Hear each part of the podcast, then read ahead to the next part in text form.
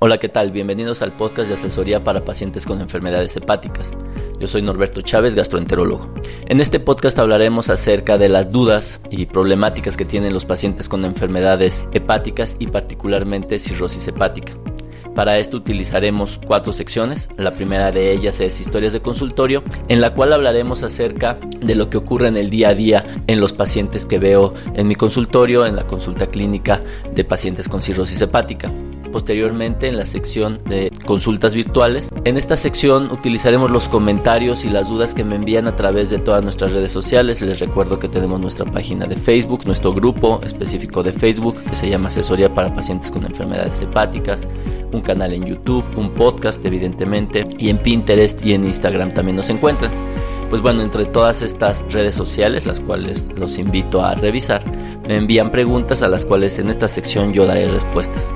En la siguiente sección que se llama Noticias de Esmi Gastro, eh, hablaremos acerca de alguna noticia que hemos publicado en nuestro portal de gastroenterología, el cual los invito a revisar. Nuestro portal es www.esmigastro.com o si no se quieren perder absolutamente nada de toda la información que presentamos, ahí sí, no solo de enfermedades hepáticas, sino también de todas las enfermedades gastrointestinales, solo vayan a la tienda de aplicaciones de su teléfono Android, escriban Esmigastro y pueden descargar una app gratuita en la cual ustedes pueden revisar toda la información sin que se pierdan absolutamente nada. Pues bueno, ahí desarrollamos información para pacientes, originalmente es para médicos, pero la transformamos a un lenguaje que sea comprensible para los pacientes y particularmente que les sea útil, que les ayude a informarse. Y bueno, y esto comentaremos en esta sección.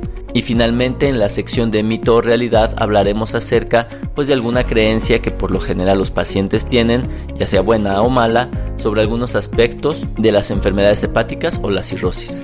Así que sin más les doy la bienvenida a otra emisión más del podcast de asesoría para pacientes con enfermedades hepáticas. En esta ocasión en Historias del Consultorio quiero hablar de algo que ocurrió y que fue muy importante en esta semana y parece que hubiera sido alguna coincidencia, espero que así haya sido. Y esto es el por qué de repente los pacientes con cirrosis hepática deciden suspender absolutamente todo su tratamiento. Esto me ocurrió esta semana con dos pacientes y es una situación que es bastante compleja ya que evidentemente pone en riesgo la salud y la vida de los pacientes que hacen esto. Evidentemente, la primera respuesta suele ser de agresividad por parte de su familia, incluso hasta por el personal médico en muchas ocasiones, es decir, este sentimiento clásico de regañar a los pacientes con el cual yo no estoy en absoluto de acuerdo, es lo primero que ocurre. Pero realmente lo que hay que preguntarse es qué es lo que está pasando o qué fallo hay en el equipo de trabajo, es decir, en el equipo de personas que se encarga de atender un paciente, para que el paciente suspenda absolutamente todo. Como sabemos, pues la cirrosis hepática es una enfermedad crónica, es una enfermedad que es muy desgastante para el paciente y para su entorno familiar, no solo desde el punto de vista económico, sino también desde el punto de vista anímico. Y en muchas ocasiones, o al menos algo que observé en estos dos pacientes, ocurrieron dos factores que justo cuando estaban mejor, es decir, estaban bastante compensados de su enfermedad, pues intentaron ver si al suspender el manejo las cosas empeoraban. Esta situación evidentemente suena lógica, si yo creo que voy un poco mejor, pues podemos retar un poquito, ¿no? Buscar un poquito, saber si no necesito ya todo lo que me están dando. Aquí la enseñanza o el mensaje que quiero transmitir es que no es así. Sí se pueden reducir medicamentos, de hecho en algunas ocasiones ya hemos hablado sobre el tema, de hecho a veces es el objetivo del tratamiento de la cirrosis, iniciar con un tratamiento un poquito más agresivo y poco a poco irlo reduciendo hasta el mínimo indispensable. Esto significa que siempre va a haber tratamiento, siempre, incluso si los trasplantan, pues van a recibir tratamiento, probablemente ya no para la cirrosis, pero sí para la inmunosupresión del hígado, por ejemplo, para que no se rechace. Entonces, no hay una manera en que ya no se pueda consumir ningún medicamento para la cirrosis hepática. Sí se pueden reducir y esto lo tenemos que hacer siempre en mucha comunicación, ya que siempre existe el riesgo de tener altibajos o recaídas. Y el segundo factor que influyó es la búsqueda de otras opiniones médicas, con las cuales yo jamás estoy en desacuerdo. De hecho, siempre promuevo que si un paciente tiene una duda médica, pues acuda con otro médico igual con una adecuada capacitación o al mismo nivel de capacitación al menos para que pues pueda emitir alguna opinión. Lo que sí no recomiendo es que mezclen indicaciones de varios médicos porque esto ocasiona confusión con los pacientes, con la familia, entonces ya no saben si bajar uno y subir otro y bueno, se hace un caos importante y creo que esto no ayuda absolutamente a nadie. Creo que lo mejor es que acudan con el médico con el que se sientan más cómodos, con el que están trabajando bien, con el que les está yendo bien, sea quien sea, ya que lo peor que puede pasar es mezclar opiniones médicas o peor, cuando mezclan opiniones médicas con opiniones de medicina alternativa o remedios caseros u opiniones familiares, etc. Entonces, yo creo que estas dos cosas son importantes, es decir, el hecho de que vayan bien no, no creo que sea suficiente justificación para suspender un tratamiento porque puede ser muy riesgoso. Sí se puede platicar con el equipo para tratar de ir reduciendo medicamentos si ustedes ven que se van sintiendo mejor. Lo segundo es que solo tomen una opinión en la medida de lo posible, la que ustedes deseen, pero que sigan una, una sola directriz. Y la tercera, y creo que es la más importante, es que el hecho de que un paciente suspenda tratamiento habla de un fallo en el equipo habla de un fallo del médico, un fallo del paciente y un fallo de la familia. Y obviamente creo que se tiene que trabajar en ver qué es, seguramente todos estos elementos han tenido un fallo y obviamente hay que tratar de recuperarlo. Tampoco es algo que esté diciendo que ya no nos va a permitir poder trabajar adecuadamente. Creo que lo que sí hace es ponernos en alerta para prevenir episodios de este tipo en futuras ocasiones. Así que bueno, creo que si están pensando en suspender sus medicamentos para la cirrosis hepática hay que pensarlo dos veces y yo les recomiendo que hablen con su médico o con su familia sobre las problemáticas que lo pudieran estar condicionando y evitarlo en la medida de lo posible ya que se puede estar comprometiendo su vida. Bien, en la sección de consultas virtuales, en la cual los invito a que si revisan alguna de nuestras redes sociales, pues nos envíen sus comentarios, sus dudas, a las cuales trataremos ya sea de dar respuesta directamente o a través de este podcast. Voy en esta ocasión a juntar dos temas que son importantes. El primero de ellos es la alteración de las pruebas del hígado en personas jóvenes, es decir, en niños y en adolescentes. Esto puede ocasionar muchos problemas porque por lo general pues no se les piden estudios a los niños y cuando por algún motivo, incluso hasta de manera incidental, le toman algunos estudios, la fosfatasa alcalina puede salir elevada. Incluso la bilirrubina también puede salir un poquito elevada, particularmente si tienen síndrome de Gilbert quieren saber más sobre el síndrome de Gilbert, los invito a que busquen en YouTube síndrome de Gilbert y mi nombre, Norberto Chávez, y van a encontrar un video muy explicativo y muy útil sobre esta enfermedad que es completamente benigna. Y la fosfatasa alcalina se puede elevar porque la fosfatasa alcalina es una proteína, una sustancia, una enzima que se produce en el hígado, pero también en corazón, en estómago, en huesos, etc. Entonces, cuando una persona, un niño está en crecimiento, es muy normal que se pueda elevar. Incluso si hacen mucha actividad física también se puede elevar, entonces creo que no debería de causar tanta preocupación, particularmente si el niño está asintomático, si no tiene otros problemas de salud, etcétera. Esto hablo en personas completamente sanas o en niños completamente sanos.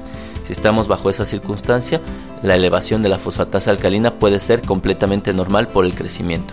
Y la otra es una pregunta que hicieron también en nuestro grupo de asesoría para pacientes con enfermedades hepáticas y pregunta por su esposo que tiene un hígado de tamaño normal, contornos lisos, no tiene lesiones focales y que tiene un, aumento de la ecogenicidad que dice de forma difusa esteatosis grado 1. Lo que más le preocupa es que tiene niveles de transaminasas altos y esto lo tiene desde hace dos años. Esto es importante e incluso ya en otra ocasión en el podcast en el episodio 81 hablamos acerca de los hallazgos que deben de preocupar en el ultrasonido. Así que bueno, en donde me dirigiré un poco más porque creo que es importante es qué hacer cuando tenemos las pruebas hepáticas en personas adultas obviamente alteradas de manera crónica. ¿A qué se refiere uno con manera crónica con más de 6 meses? Es decir, las pruebas de función hepática se pueden alterar por muchos motivos, por medicamentos, por enfermedades, por consumo de alcohol, entre otros. Sin embargo, si estas alteraciones sutiles, leves, dos, tres veces más el valor normal de pruebas de función hepática, permanece por más de seis meses, entonces es en el momento en que deben de acudir con un gastroenterólogo o un hepatólogo para empezar el abordaje de evaluación de estas pruebas de función hepática. No se queden con la idea de que es porque tiene aumento de peso corporal y puede ser esteatosis, o porque es normal, o porque toma alcohol, o lo que sea. No, creo que si un paciente tiene por más de seis meses alteración de las pruebas de función hepática, requiere una evaluación precisa. ya que a pesar de que sí, el alcohol y la obesidad pueden ocasionar estas alteraciones, pueden tener otras enfermedades muy importantes que pueden ser tratadas correctamente y obviamente prevenir un problema hepático grave. Y bien, en la sección de mito realidad hablaremos acerca de algo muy importante, y esto es si perder peso es bueno o malo en las personas con cirrosis hepática.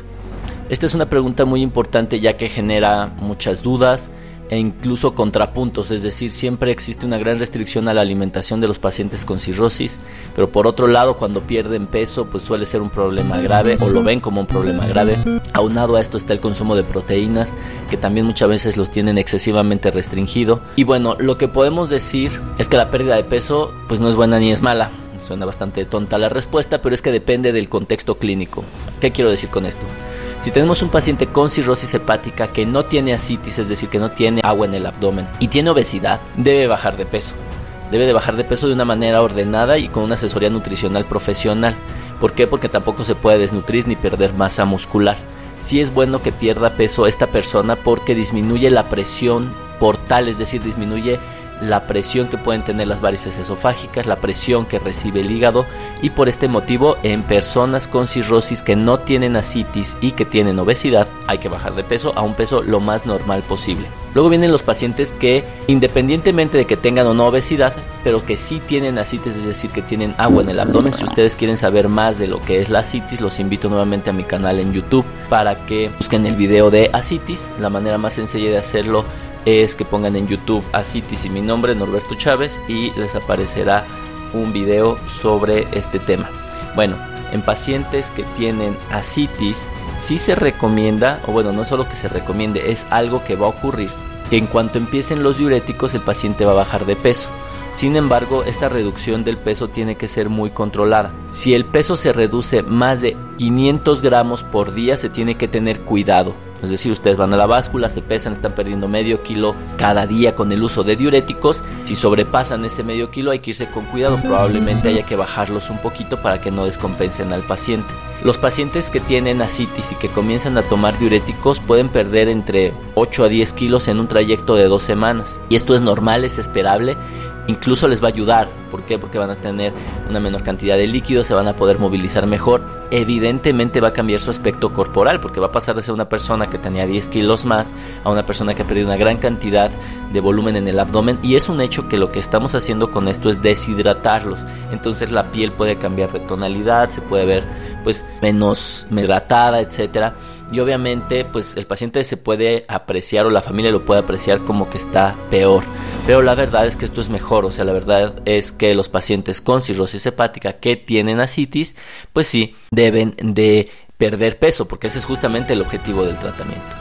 Y finalmente viene un tercer escenario que es personas que están perdiendo peso, ya sea que tomen diuréticos o no, pero de manera excesiva. Es decir, que si tienen asitis, les dan diuréticos, ya no tienen asitis, pero siguen perdiendo peso porque dejan de comer. En estos pacientes sí es extremadamente grave este tema. Esto ocurre mucho en personas con encefalopatía que les quitan las proteínas o se acaban de estar hospitalizados y obviamente la familia no sabe qué hacer. En este sentido, la recomendación es acudir con un nutriólogo especializado en esta área porque la desnutrición es un factor de riesgo para que el paciente se complique de manera muy aguda, porque es una defensa, es una reserva que el cuerpo tiene para poder solventar todas las problemáticas que tiene un paciente con cirrosis. Así que en personas con cirrosis que ya no tienen asitis y están perdiendo peso, eso sí, no es nada bueno y hay que acudir de inmediato con el médico o con el nutriólogo para poder ajustar adecuadamente su dieta. Pues bien, con esto hemos llegado a una emisión más del podcast de asesoría para pacientes con enfermedades hepáticas. Les agradezco que lo hayan escuchado.